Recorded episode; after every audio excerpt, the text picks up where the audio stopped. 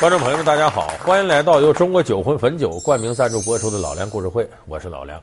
在我们上期节目里啊，给大家说了，闻名世界的华人侦探李昌钰，他在美国呀得享大名，人称他当代福尔摩斯。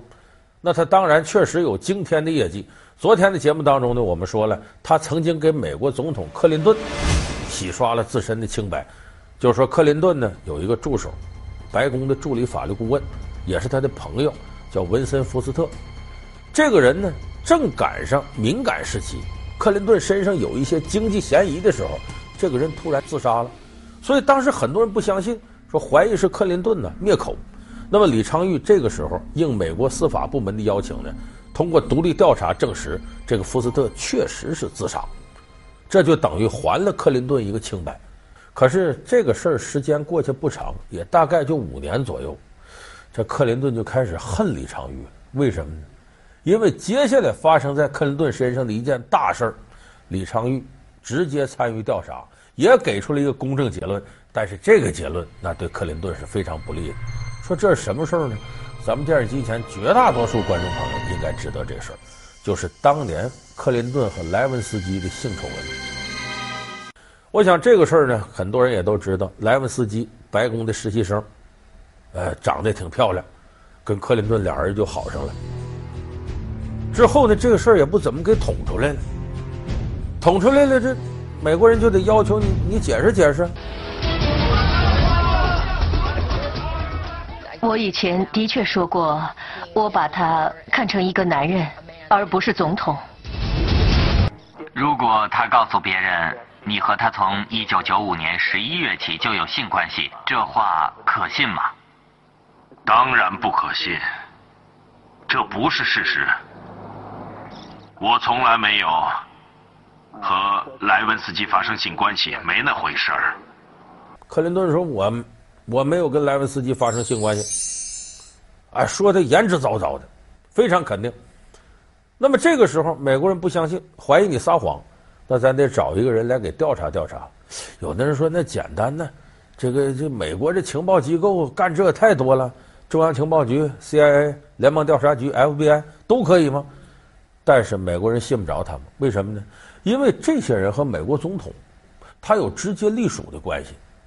说白了，他有的时候是总统的下级，有时候是总统相关部门的利益共同体。所以美国人认为你跟克林顿喊一个号子唱一个调子，穿一个裤子铺一个褥子，不是一伙的，不能信着你，所以得找一个有公信力的。当时呢，美国司法部门一考虑，既有公信力、有影响力，同时还有能力调查这个案件的，那恐怕名气最大的就算李昌钰带领他这个刑事鉴识中心。人家这利用物理学、化学、心理学、生理学、医学等等的手段，李昌钰确实给很多案子最后定性了。所以当时的舆论认为啊，非他莫属。那么也就是这个事情呢，发作不长时间。有这么一天早晨，李昌钰在自己家里刚起来，就听院子里面闹得哄哄，闹得哄哄，进来人了。哎，这怎么回事？一拉开窗帘一看，嚯，热闹了，二三十人，干嘛都是记者，有拿录音笔的，有拿话筒的，啊，有随时准备拿笔记录的，来采访李昌钰来。因为什么呢？这风都放出去了，说要请李昌钰调查克林顿的性丑闻。哎，这个时候，美国司法部长的电话也到了。就说我呀，代表国家，代表美国人民，请你，你来调查一下克林顿这个事儿。你赶紧到华盛顿来。李昌钰一看用得着他了，收拾收拾东西，跟记者说：“对不住啊，等有准信儿我再跟你们说。”奔华盛顿来了，一下了飞机，又是一群记者围他。就说：“你说说对这个事儿怎么看的吗？”李昌钰说：“这是国家找我，国家机密啊，我不能说。”其实呢，谁都知道他来是干嘛的了。但谁都知道，你们媒体爱怎么报怎么报。李昌钰就有这个职业操守。我在事情没有定论之前，我不能胡说八道。到了美国司法部门开始展开调查了，可是这头媒体铺天盖地都报道了。第二天早晨，李昌钰一看《纽约时报》，上面有漫画，画什么呢？这李昌钰啊，跪到地上，拿着放大镜在沙发呀、床上在这找，旁边克林顿站在一边。瞪大眼睛，非常惊恐。你找出什么来了？哎，这美国人这种幽默，这漫画画的特别像。李昌钰一看乐了，说这漫画不好，是怎么的？不懂常识。第一个，我没他画那么胖，我最近还减肥了呢。第二个呢，他不了解我们中国人。中国人一般找什么东西都蹲着，没几个直接就跪着的。就美国人胖人多，肚子大，直接就跪下了。他这是调侃。这在美国，这种漫画司空见惯。李昌钰一看也乐了，看来这个事儿啊非同小可，影响很大。因为你想想看，如果要是查出来说你克林顿确实撒谎有这事儿了，那接下来很可能克林顿遭到弹劾，然后接下来引咎辞职，那美国历史又改写了。神探李昌钰接手丑闻调查，克林顿能否睡得安稳？白宫实习生与风流总统又是如何引爆了全世界的舆论话题？调查结果揭晓，克林顿又将如何面对？所以这种事情，虽然说李昌钰呢经常接触这些大案，也不由他不小心谨慎地展开调查。那么说，这个克林顿和莱文斯基到底有没有这事儿？是一种什么样的形态和过程？怎么这事儿给捅出来了呢？咱得这往前倒着说，得倒到一九九六年。这个事儿发生是九八年，但是起因是在九六年。九六年呢是克林顿连任总统的那一年，连任了以后意气风发，这时候对白宫的呢里边的这个行政编制呢做了一次调整。白宫里头呢有时候招实习生来，干嘛呢？就实习生。有时候干一点这个外围的活儿这样的话呢，可以减少行政办公的人手，避免人浮于事。实习嘛，所以当时白宫招了一些实习生。九六年这时候有一个挺漂亮的实习生来了，就莱文斯基。当然，来了之后呢，他由于几次特殊场合和克林顿有接触，他就喜欢上克林顿。当然，克林顿也喜欢上他的，俩人也不怎么就勾到一块儿去了。有人说这个事儿你弄到一块儿去，还能往外说吗？这都得黑不提白不提的事儿呢。说这事儿怎么捅出来了呢？咱首先得怨莱文斯基个个。这个天底下不论美国人中国人，有一点大家得注意：这个人越虚荣，越难于保守秘密。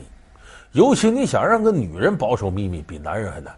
这莱文斯基，你想他实习生那时候还不算一个在社会上很成熟的人呢。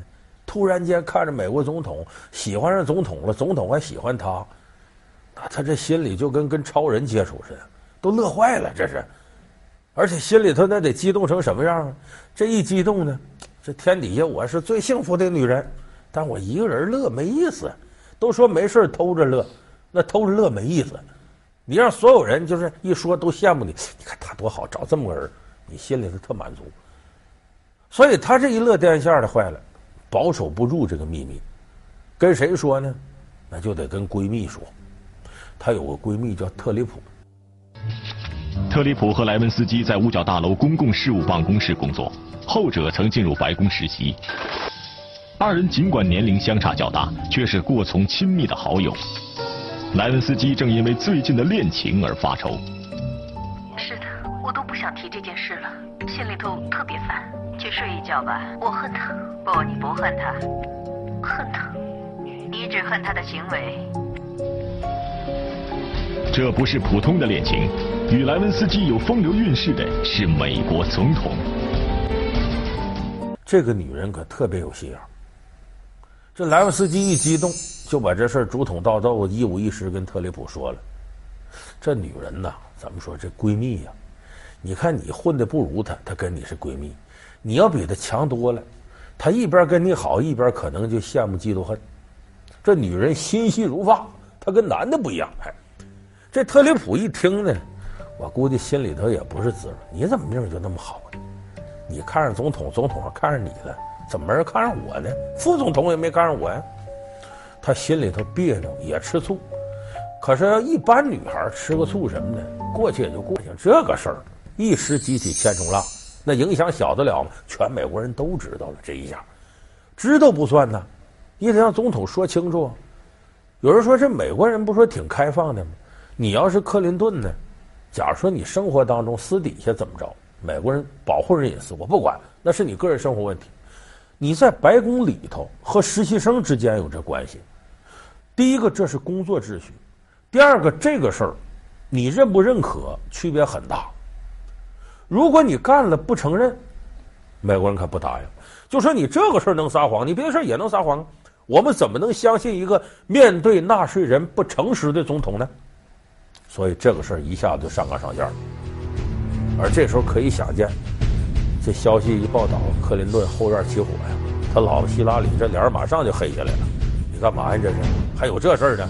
这是。所以面对这种情况呢，克林顿只能有两个选择。第一个呢，不吱声，冷处理，等这波过去了就拉倒了。可是这种方法不灵，由于涉及到总统这么重要的人物、重要的位置、重要的事情，美国人逮着就不撒嘴，一个劲儿追问，也就是说混不过去了。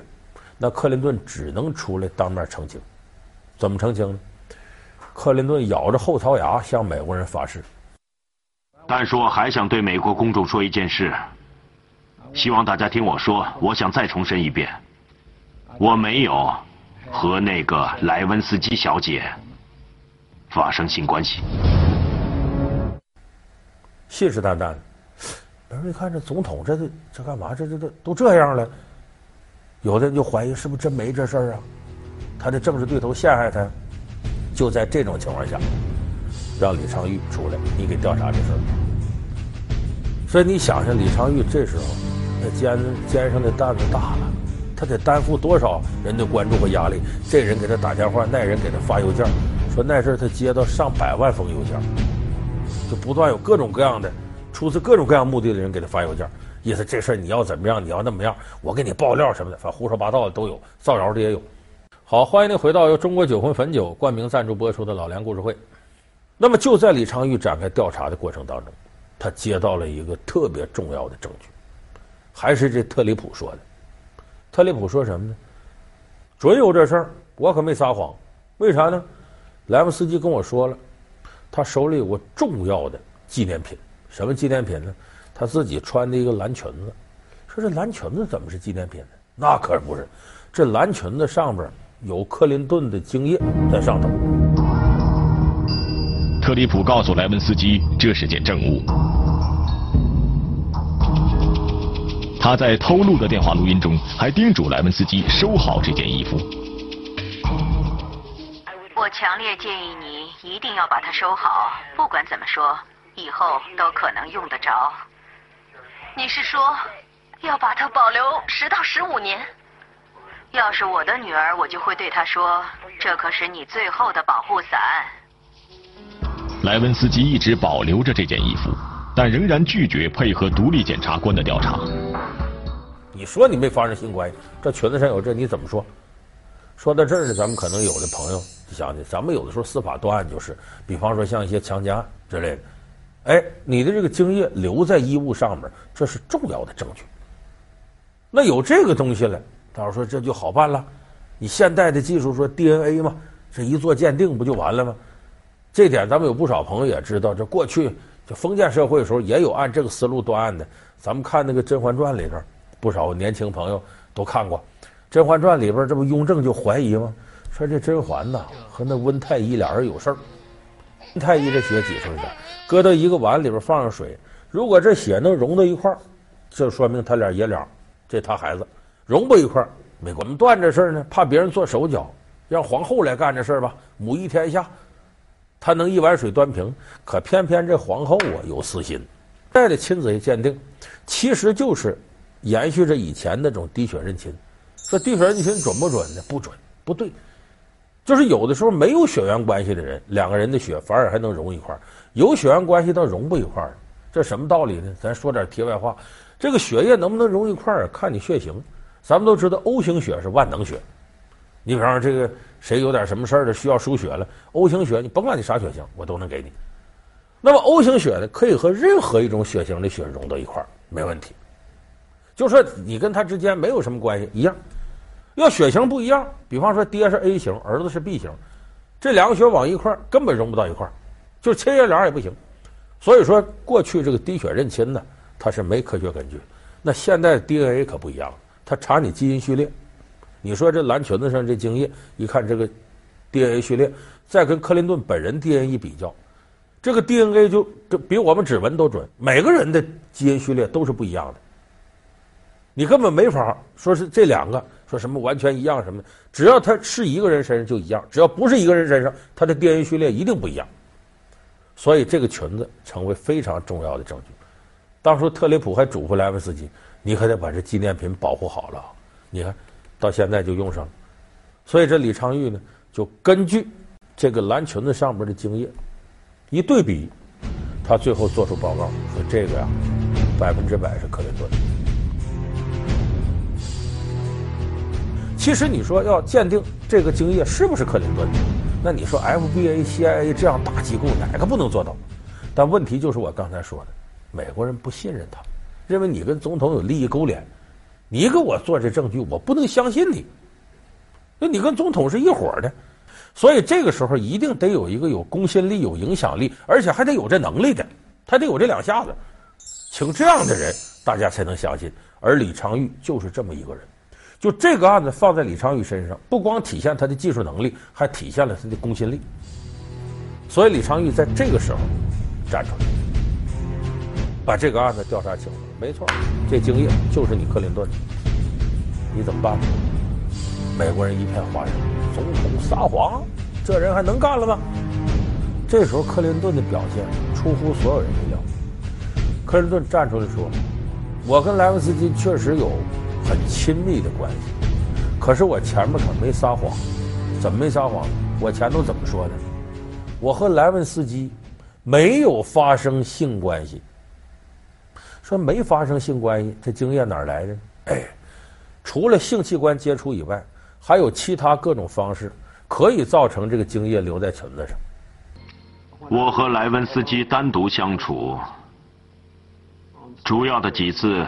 是在一九九六年早期，一次是在一九九七年初。我所做的事情是错误的。我们所有的事情并不包括性行为。